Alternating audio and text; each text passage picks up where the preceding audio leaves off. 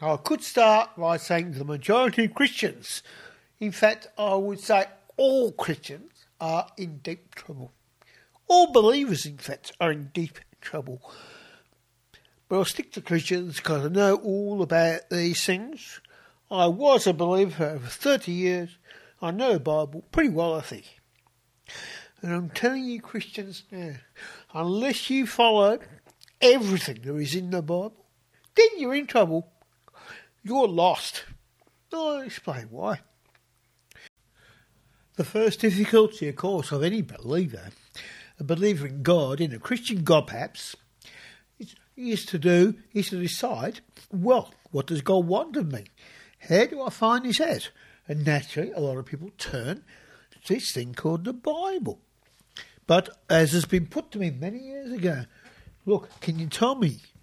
One person said, How do I find an accurate Bible that is accurate, you know, as far as we can tell?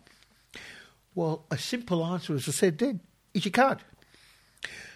Even that King James Bible, which many people, in my church at least, swore by that was so important and so, well, that must be what God wants. The one they normally read is not the original King James Bible, even. The one that most people are familiar with is a revision. Came out, what, uh, 1769, something like that. But the, the revisions after the 1611 one, and in the 1611 one, of course, it was just really a revision of the Bishop's Bible, all that kind of thing. Just because it seems to have the blessing of King James means absolutely nothing. And of course, we know that there are lots of mistakes, even in the 1769 one.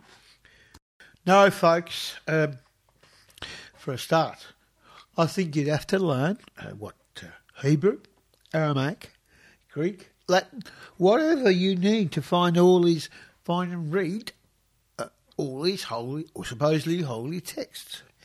But even then, you won't get all right, let me say. Let me tell you that. Dear, how do we know then what God wants of us?